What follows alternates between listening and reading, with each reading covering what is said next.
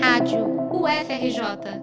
Informação e conhecimento, conhecimento, conhecimento. Os cariocas voltam às urnas neste domingo, 1 de outubro, para eleger 190 conselheiros tutelares. Os novos representantes do Conselho Tutelar são responsáveis por zelar pelos direitos das crianças e adolescentes.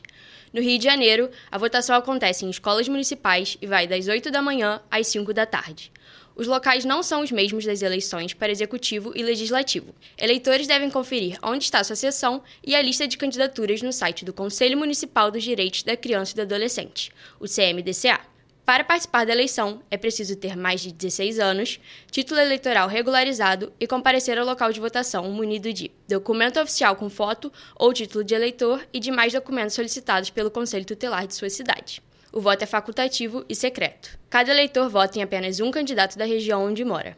Luísa Lima, para a Rádio FRJ.